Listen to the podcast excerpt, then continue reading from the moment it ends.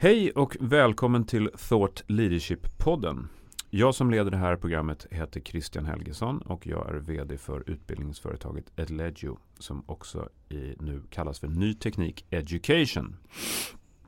Eh, syftet med den här podden är att lyfta fram och intervjua thought leaders, alltså kunskapsledare, som belyser olika kompetensområden med strategisk betydelse för våra moderna organisationer. Vårt mål är att försöka bidra till thought leadership i din värld.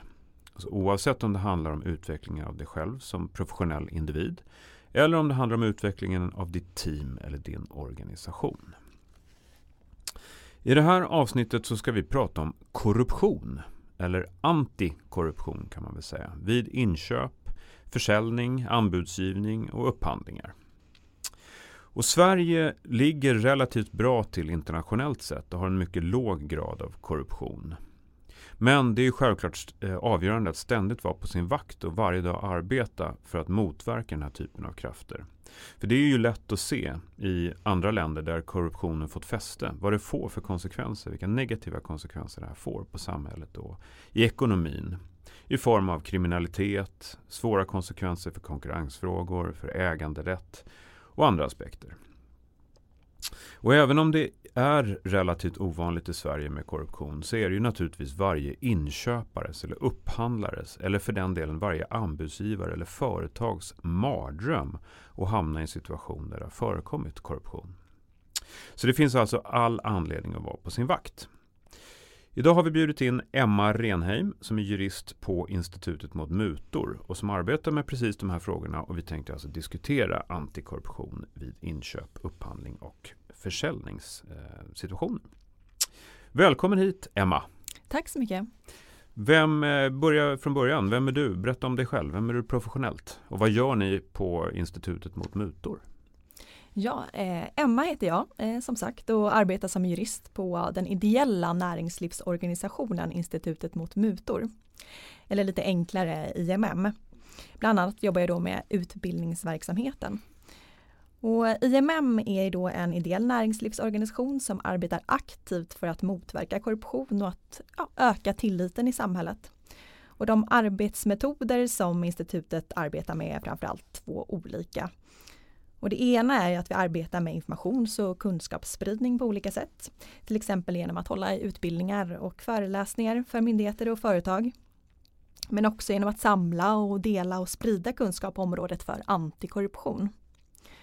Och vi samverkar också med andra organisationer och myndigheter i olika antikorruptionsprojekt för att ja, bidra i arbetet mot korruption. Och en annan viktig del är opinionsbildning och det gör vi bland annat genom att eh, synas och uttala oss i media i olika frågor som rör korruption och för att helt enkelt lyfta den här frågan bredare i samhället. Mm. Och det andra som institutet jobbar med är att skapa etiska regler som näringslivet ställer sig bakom och och som också helt enkelt då skapar en grund för att man, eller hur man som företag ska agera eller bete sig schysst, eh, på, ett, på ett schysst sätt i näringslivet helt enkelt. Och gentemot det offentliga.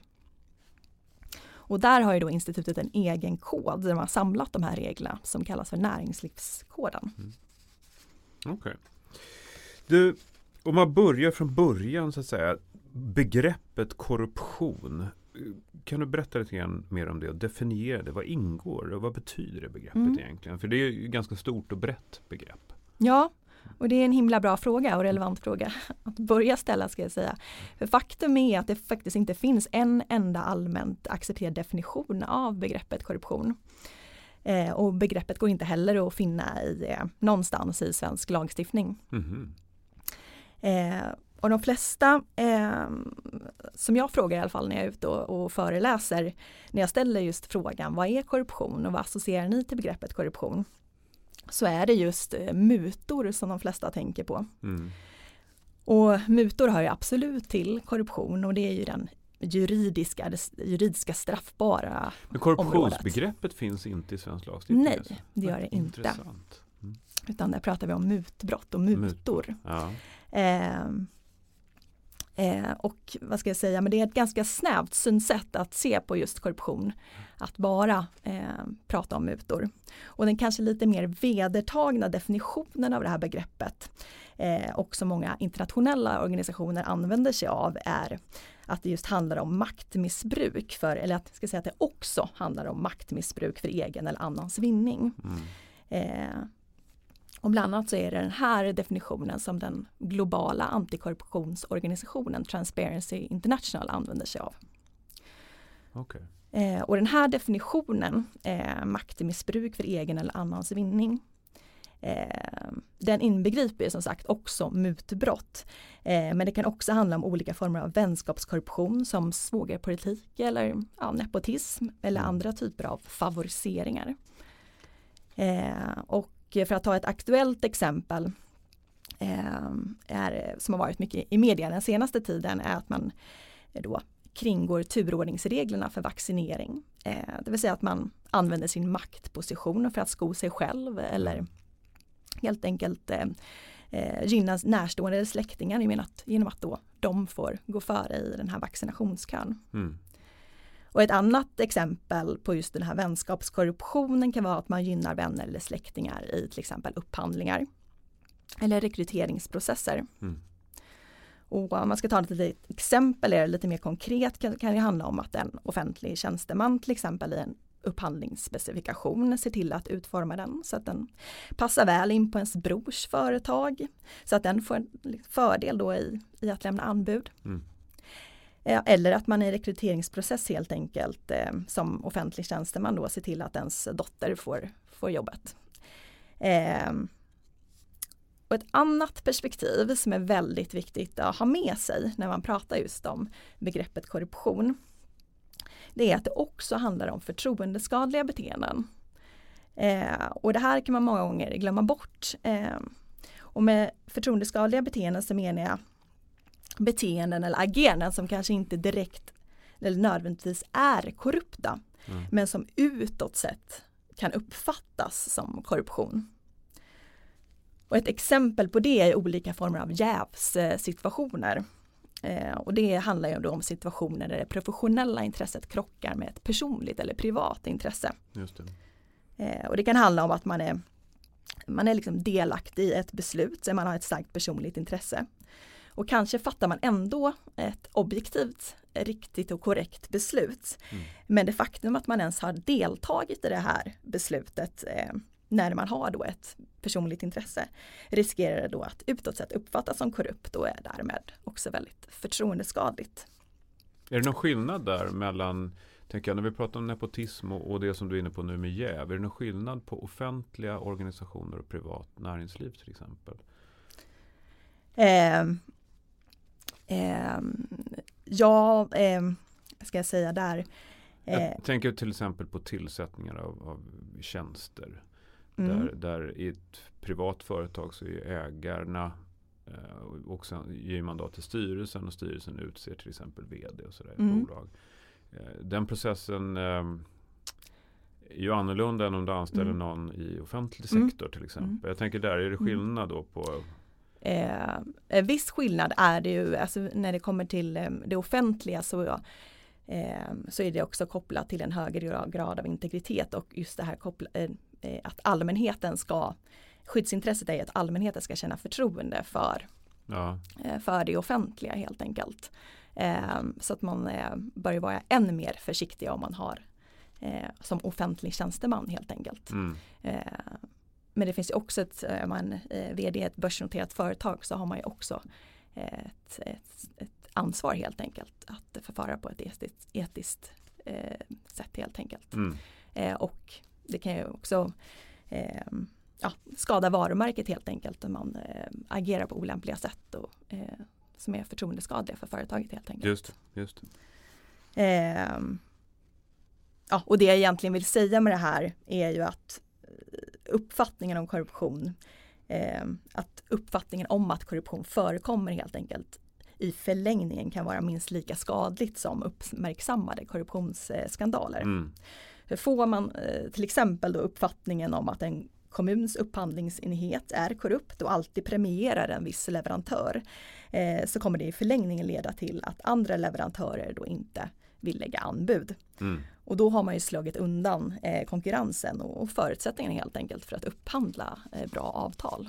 Så förtroende är, liksom, det är Precis, ett otroligt, otroligt viktigt. Ja, väldigt mm. viktigt perspektiv att ha med sig. Att inte glömma bort den aspekten helt enkelt. Mm. Du, man äh, tittar på, på Alltså om korruption får större utbredning i ett samhälle. Jag tror att vi kommer säkert in då där på förtroende också. Men vad är de stora samhällsriskerna? Vad är de stora samhällseffekterna om man får en större utbredning av korruption i ett samhälle? Vi är ju ganska förskonade i mm. Sverige än mm. så länge. Eller förhoppningsvis kommer vi vara det framöver också. Men, men vad, är de, vad är de stora riskerna? Ja, eh, jag skulle säga att en av de skadligaste konsekvenserna av korruption eh, det skulle jag säga att det, det, är att det slår hårt mot tilliten i ett samhälle. Och just eh, tillit är någonting som vi oerhört beroende av för att ett samhälle ska fungera som det ska. Och ska man ta ett litet illustrativt exempel eh, som jag tycker personligen är ganska bra eh, är att det i forskning har visat sig att det finns ett direkt samband mellan korruption och människors vilja att hushållssopsortera. Mm -hmm. eh, och egentligen så är det så pass enkelt att litar inte jag på att min granne går iväg med den här sop påsen och sorterar den och lägger eh, soporna i rätt fack. Så varför ska jag göra det? Om jag i förlängning inte heller litar på att sopföretaget eller myndigheter tar hand om soporna och återvinner dem. Då finns det överhuvudtaget ingen anledning för mig att gå iväg med min soppåse till källsorteringen. Så just tillit och förtroende som jag tjatar om här mm. är så otroligt viktigt shit eh, för att ett samhälle ska, ska fungera. Mm.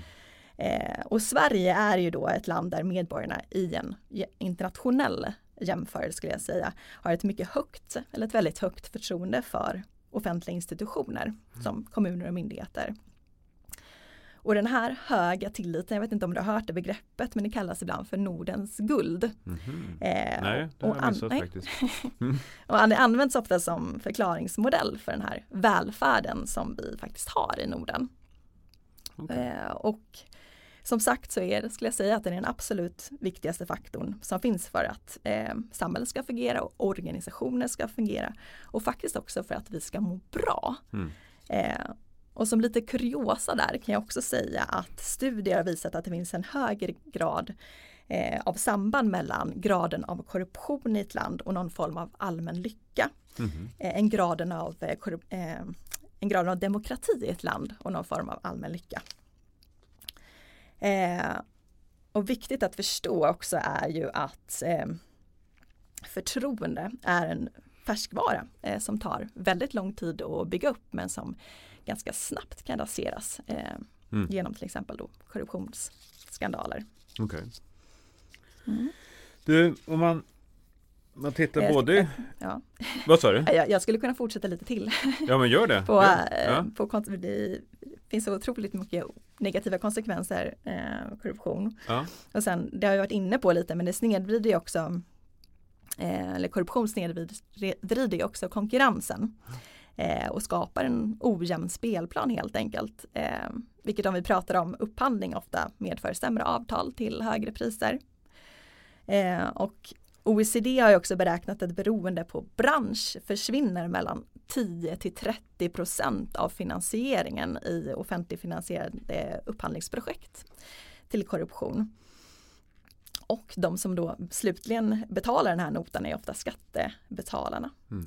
Och ser man på effekterna ur ett lite bredare perspektiv det så att korruption också kostar, eh, ja, globalt sett kostar ofantligt mycket pengar. Och OECD, FN och internationella valutafonden ska jag säga, har då grovt beräknat att korruption årligen kostar oss 35 000 miljarder kronor världen över. Mm.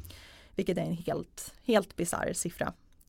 Och sätter man det lite i, i eh, relation då till, om vi tar hållbarhetsmålen och Agenda 2030, så uppskattar då FN att det finansiella gapet för att uppnå hållbarhetsmålen är ungefär 25 000 miljarder kronor på årsbasis. Så utan det här stora ekonomiska svinnet eh, som korruption medför så kan faktiskt enorma framsteg steg göras för en hållbar utveckling. Mm. Och om pratar vi det, det här kan jag ju prata om jättelänge, mm. men pratar vi korruptionseffekter på hållbar utveckling så slår jag, skulle säga att korruption slår mot vart och ett av de här målen mm. på ett väldigt negativt sätt. Och om vi till exempel då tar mål 1 som handlar om att utrota fattigdom så har Världsbanken påtalat att fattiga hushåll ofta tvingas betala höga belopp eller belopp då i mutor för att få tillgång till basala grundläggande tjänster som vatten och sjukvård och utbildning. Mm.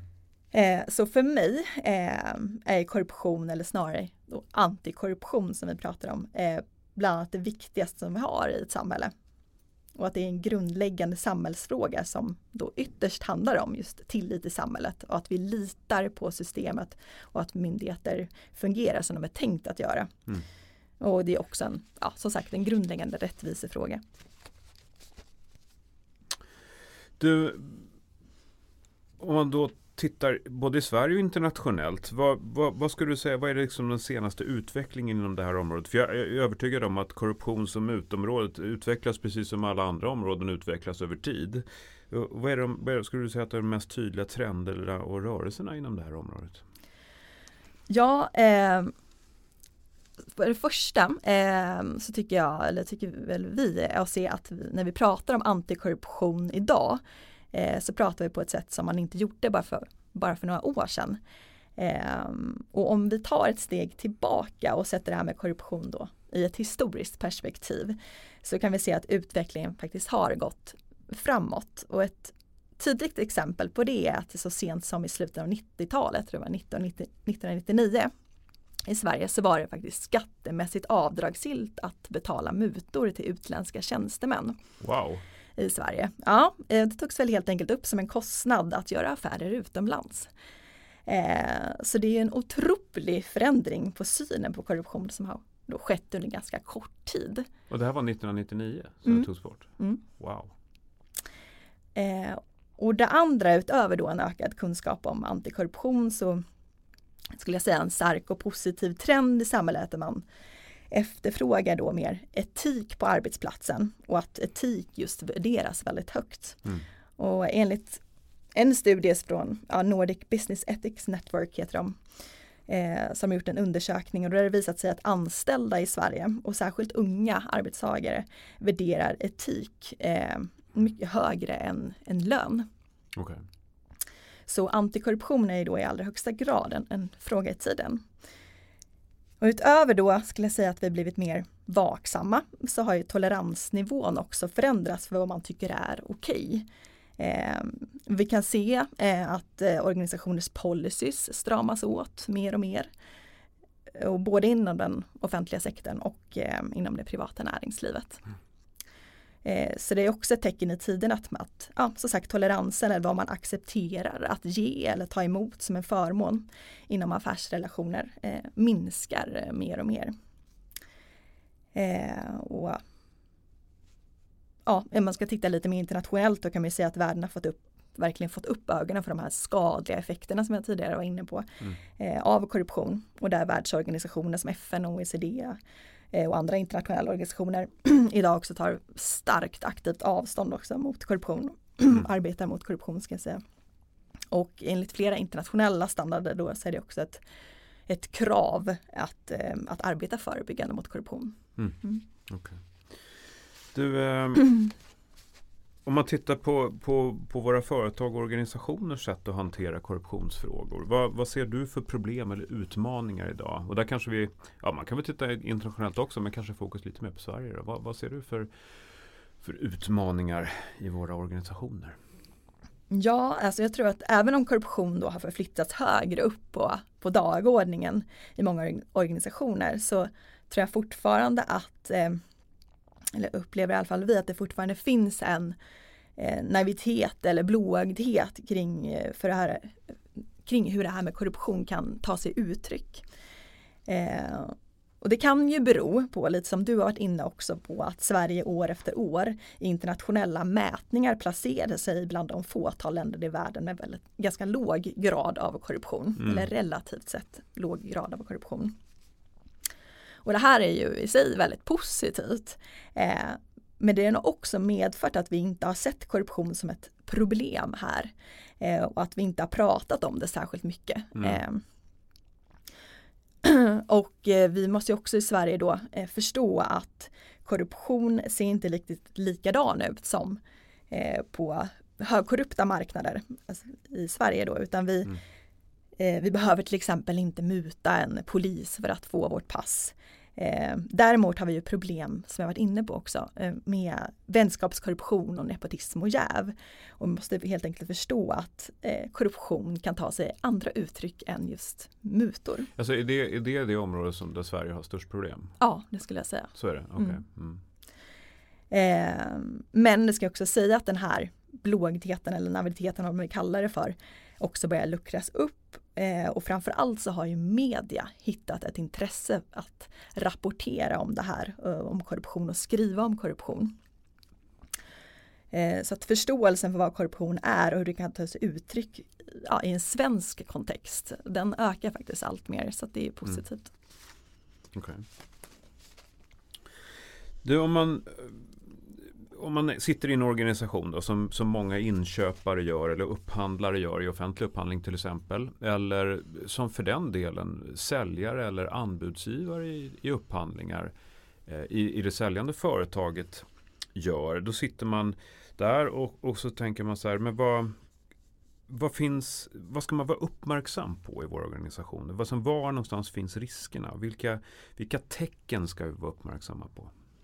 Ja, Eh, alltså generellt kan, kan man säga att de stora riskerna finns i gränslandet mellan den offentliga och den privata sektorn.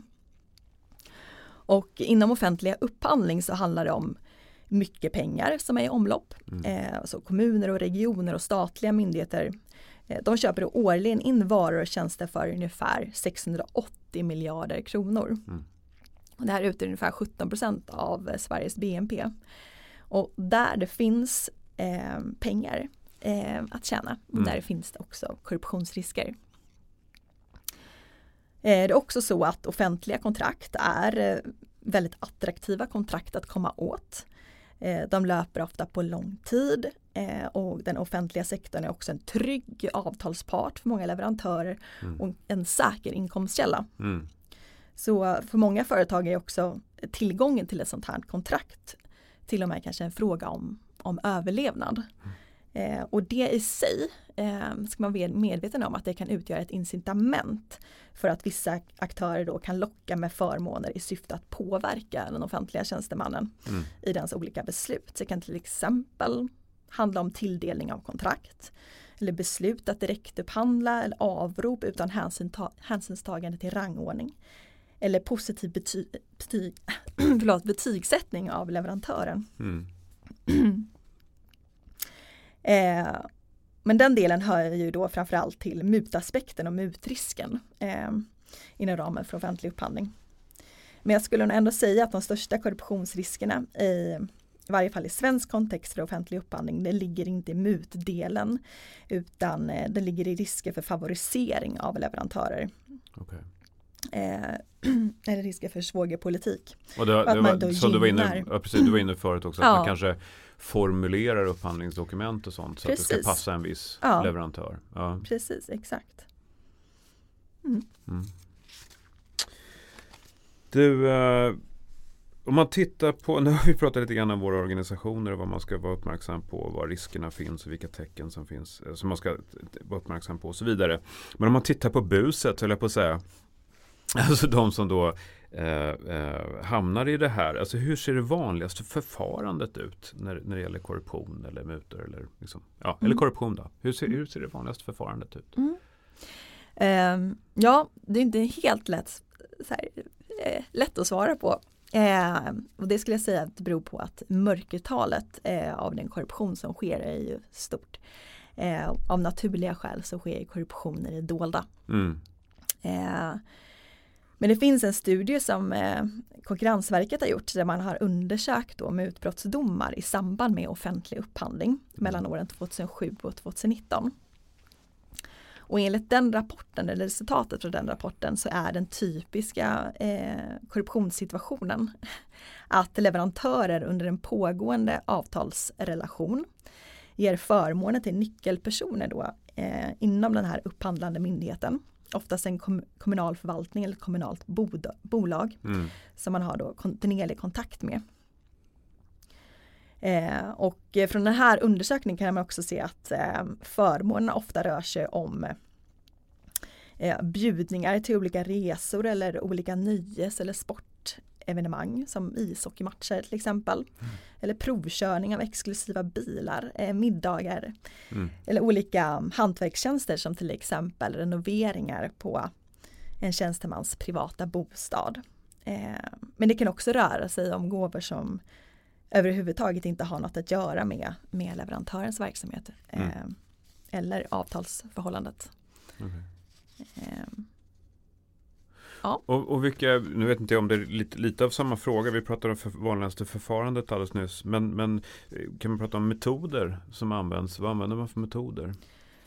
Eh, ja, ehm, ett vanligt scenario generellt är att gåvorna eh, eller korruptionen uppkommer i samband med exempelvis att en leverantör och en tjänsteman med koppling till offentlig upphandling då under en längre tid har haft en kontakt i tjänsten och att det därigenom då uppstått en nära relation eh, mellan båda, mellan de här två. Eh, och ofta handlar det då om en god relation eh, som övergår till att bli osund. Och man, man helt enkelt börjar sväva i det här gränslandet till att man omedvetet eller medvetet låter sig påverkas på olika sätt. Eh, och det kan också vara så, eh, då återkommer jag igen till det här förtroendeskadliga olämpliga mm. beteendet. Eh, till exempel handlar om att man, man börjar umgås privat som en leverantör till exempel. Eh, vilket i sig då inte är brottsligt men frågan är om det då är lämpligt att delta i upphandlingsförfaranden när den här leverantören som man då blivit vän med eh, ingår. Mm. Det behöver ju som sagt inte vara korrupt men kan uppfattas som korruption utifrån. Eh, vilket då kan skada hela upphandlingsprocessen. Mm. Och viktigt att komma ihåg här är just eh, eh, lagens skyddsintressen i samband med offentliga upphandlingar. Vilket är just allmänhetens förtroende för att upprätthålla då det allmänhetens förtroende för offentliga beslutsfattandet. Mm. För att har man en maktposition, eh, till exempel som ja, men offentlig tjänsteman eller politiker eller vd i ett börsnoterat företag, så måste man ju veta att i den positionen eh, så kan man liksom inte gå in och gröta ihop det med sina personliga intressen. Mm. Eh, och här måste man gå in och agera utifrån andra eh, principer helt enkelt som kanske inte alltid faller oss så himla naturligt som människor. Eh, och jag skulle säga att, att, det ligger ju helt enkelt i vår mänskliga natur att vi vill vara nära människor och ha nära relationer och gynna och hjälpa dem som står oss nära. Men i vissa roller så måste man förhålla sig på ett annat sätt. Lite mm. tråkigare helt enkelt. Osak, eller saklig ska jag säga. Saklig mm. och opartisk. Mm. Mm. Och det är ja, det är en utmaning med gränsdragningen för att menar, affärsverksamhet också bygger ofta mycket på relationer. Eh, men du, och där, och där kommer vi in på eh, naturlig övergång till nästa fråga. Så här, för att som sagt, ofta så, så, så, så, handlar det om relationer i, i, i, affärsverksamhet och att det ska vara goda relationer. Och, och då, kommer, då är det ett gränsland mellan, mellan privat och, och, och ens yrkesroll så att säga. Men i, i vilka sammanhang är korruption vanligast? Och initieras den här, jag tänker på personliga relationer, initieras oftast korruption av säljande eller upphandlande part? Och vad är det, liksom, vad är det som, eh, dels det, och liksom, vad är det som tänder gnistan till, mm. i, i, i de här processerna? Mm. Eh, ja, pratar vi då offentlig upphandling om utbrott eh, så enligt, enligt samma studie som jag hänvisade till som Konkurrensverket har gjort eh, så är det så att ifall förmånen avser, avser varor eller tjänster så är det oftast den offentliga tjänstemännen som tar initiativet. Mm -hmm. Och vad avser förmåner i form av resor, evenemang, middagar så är det majoriteten av brottsdomarna leverantören som tar initiativet. Okay. Och det mutas också oftast statistiskt sett generellt i kontakten mellan män i medelåldern, någonstans runt 50 år. Eh, och tittar vi på olika sektorer så skulle jag säga, eller olika branscher så skulle jag säga att korruption förekommer ja, inom alla branscher eh, oavsett storlek. Eh, men det finns några eh, branscher som utmärker sig lite särskilt. Och det är ju bygg och anläggning, transport och fordon och vård och omsorg. Mm. Eh, och håller vi oss till offentlig upphandling så är det bygg och anläggning som sticker ut särskilt. Eh, och då kan man ju undra varför det är på det sättet. Eh, och det är faktiskt så att det finns några särdrag som eh, inom just byggbranschen som gör att den är särskilt eh, korruptionsutsatt. Eh, och ett sånt är att branschen omsätter väldigt stora summor pengar och en stor del av den här omsättningen är ju då hänförlig till offentlig upphandling. Mm. Och offentlig upphandling är som jag varit inne på i sig ett riskområde för korruption. Och eh, ska säga att byggbranschen är också en bransch som präglas av mycket relationer där det skapas kompisband som också ger upphov till risker. Eh, som jag varit inne på, vänskapskorruption.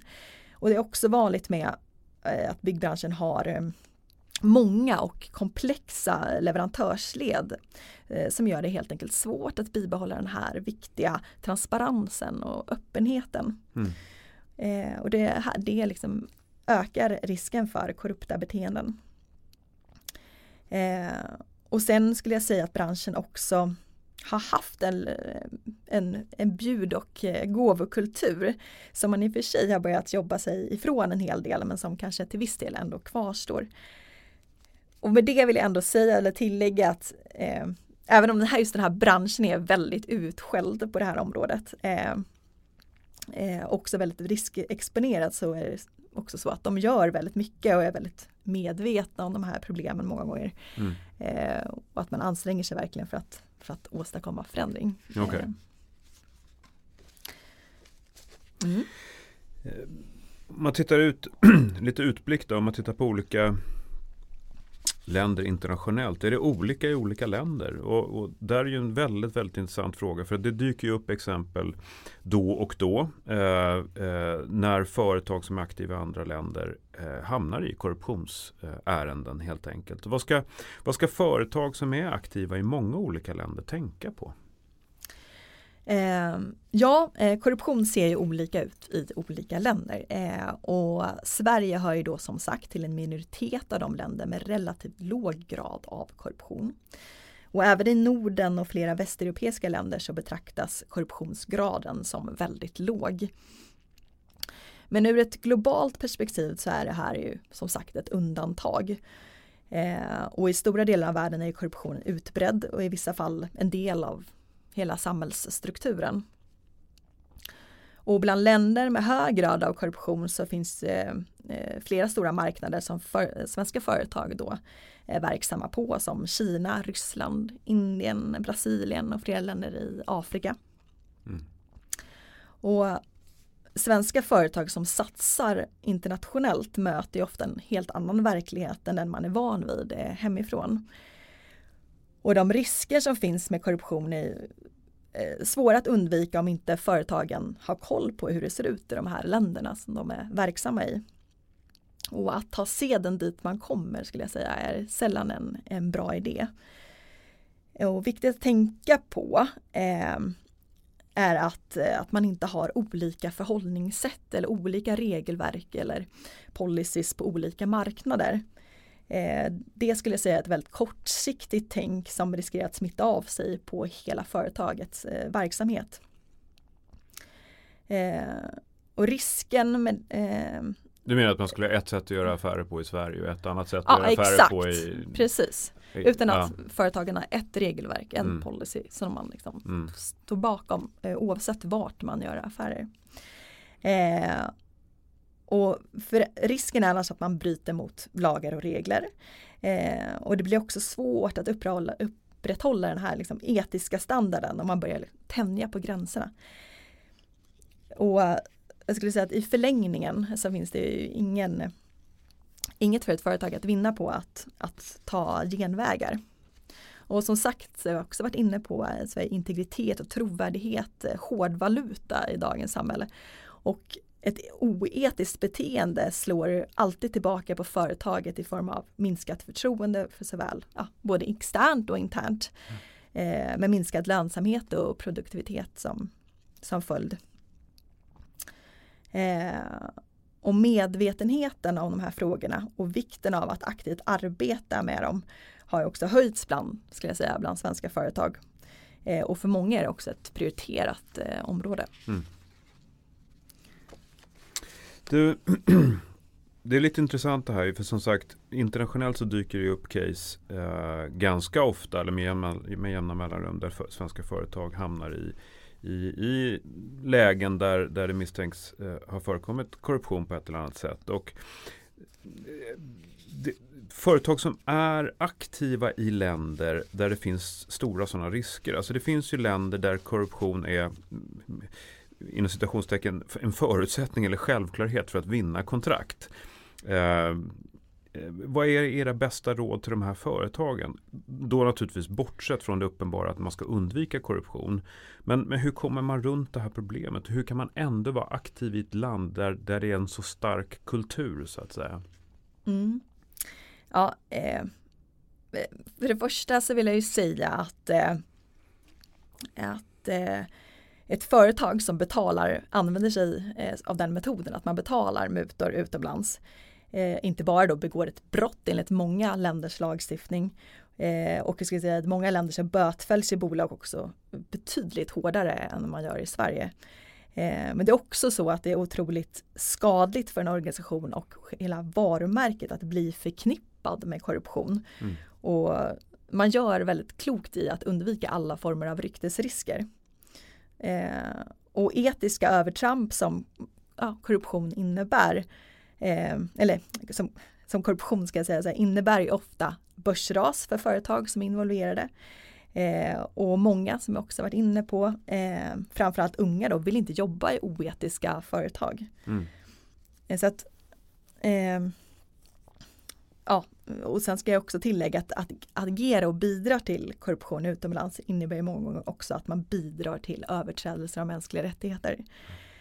Och, men vad till frågan om vad ska företag vidta för åtgärder om man vill gå in på en marknad ja, med korruptionsproblematik. Hur kommer man runt det? precis. Mm.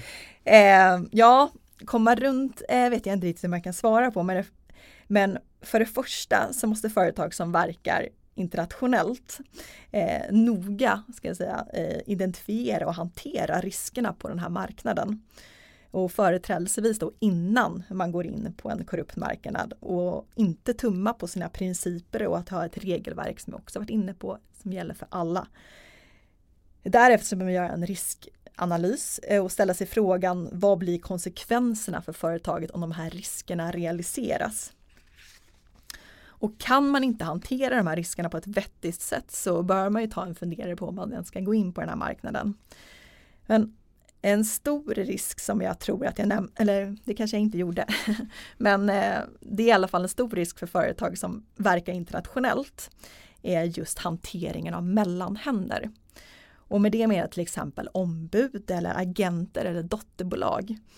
Eh, det vill säga alltså, någon som företaget har utsett att agera för bolagets räkning i olika angelägenheter. Mm. Och statistiken visar på att ungefär tre fjärdedelar av internationella mutbrott begås som någon form av mellanhand. Eh, och det kan i sammanhanget då nämnas att fram till 2012 i Sverige så var det strafffritt för svenska företag att överlåta det här mutandet på någon annan genom att till exempel skicka med en agent en påse pengar och säga att ja, men fixa det här som behöver fixas i det här landet. Mm. Eh, men år 2012 så satte man in en ny lagstiftning och ett nytt brott. mutbrott som heter vårdslös finansiering av mutbrott. Mm som då gör det kriminellt för företag att förfara på det här viset utomlands och att liksom då genom en agent kunna mm. friskriva sig från ansvar. Eh, så därför skulle jag säga att det är liksom, Så nu är man ansvarig för hela kedjan? Ja, mm. det blir man ju, mm. eh, absolut. För sina mellanhänder. Mm. Så att det är A och O då för företag som gör affärer utomlands att eh, göra en noggrann bakgrundskontroll av sina mellanhänder. Och här ska jag också säga eh, att eh, där kan man ha ett stort, eh, eller företag kan ha stor nytta av IMMs näringslivskod som jag pratade om i början. Där då vi har ett särskilt kapitel om mycket mer i detalj hur, hur den här hanteringen av mellanhänder ska gå till och den här kontrollen. Mm. Mm. Du, eh, sammanfattningsvis då, vi börjar närma oss slutet på den här eh, poddavsnittet som har varit otroligt intressant måste jag säga. Eh, men vilka är dina topp tre tips för organisationer som vill, om man nu ska prata om alltså full compliance, om man vill säkerställa full compliance eller liksom mot de rekommendationer och standards och vägledningar som finns. Hur, hur, hur, vad är dina topp tre tips då? Ja, för det första så skulle jag säga att tillämpa ett riskbaserat arbetssätt mot korruption och att liksom kartlägga vilka risker som finns i, i verksamheten. För i allt för många, skulle jag säga, verksamheter så saknas sådana här riskanalyser eller så i vart fall så gör de väldigt, görs de för sällan. Och utan en ordentlig riskanalys så riskerar hela korruptionsarbetet att, eh, att ske i blindo. Eh, och det kan vara svårt och begränsat till omöjligt också att skapa ja, åtgärder för, för risker som, är, som man inte känner till helt enkelt. Så mitt tips nummer två är att höja medvetenheten om vad korruption är och hur den kan ta sig uttryck i olika organisationer. Och eh, frågor som vad är en muta och hur kan det se ut och, vilka, eh, och i vilka situationer riskerna är som störst eh, skulle jag säga behöver vara föremål för ja, men löpande diskussioner. Eh, och eh, ett tips är att man till exempel kanske har veckans dilemma, att man liksom hela tiden pratar om ja, eh, pratar om svåra situationer som kanske uppkommit eller, eller kan uppkomma i verksamheten. för för korruption är inte ett, ett svartvitt område eh, utan det handlar om väldigt mycket gråzoner. Eh, så det, är, det är viktigt att eh, prata om diskussion och, eh, och att utbilda eh, de anställda helt enkelt. Mm. Och sist men inte minst skulle jag säga att att, man, att säkerställa att verksamhetens kultur genomsyras av transparens och öppenhet. För att den absolut enskilt viktigaste källan för att upptäcka korrupta ageranden i en verksamhet är genom larm från anställda, mm. så kallade visselblåsare. Ja, yeah. Och tyvärr så är det så att ja, verkligheten har visat att visselblåsare oftast tystas ner eller, och att larm inte fungerar som, som de ska eller att de inte tas på allvar. Eh, så att, att se till att anställda känner en trygghet i att Eh, att, eh, ja, att larm helt enkelt tas på allvar, att man har eh, arbetar mot tystnadskulturer helt enkelt. Mm. Eh, annars så riskerar allt det där andra goda arbetet att falla ganska platt. Och skulle jag säga specifikt någonting för offentlig upphandling så skulle jag säga att upphandlingslagstiftningen i sig är en antikorruptionslagstiftning. Och där är väl mitt hetaste tips att följa de upphandlingsrättsliga principerna som vi har genom hela processen. Och genom att göra det skulle jag säga att korruption motverkas. Mm. Härligt. Emma, stort tack för att du kom hit idag. Jätteintressant samtal och stort tack till alla ni som har lyssnat.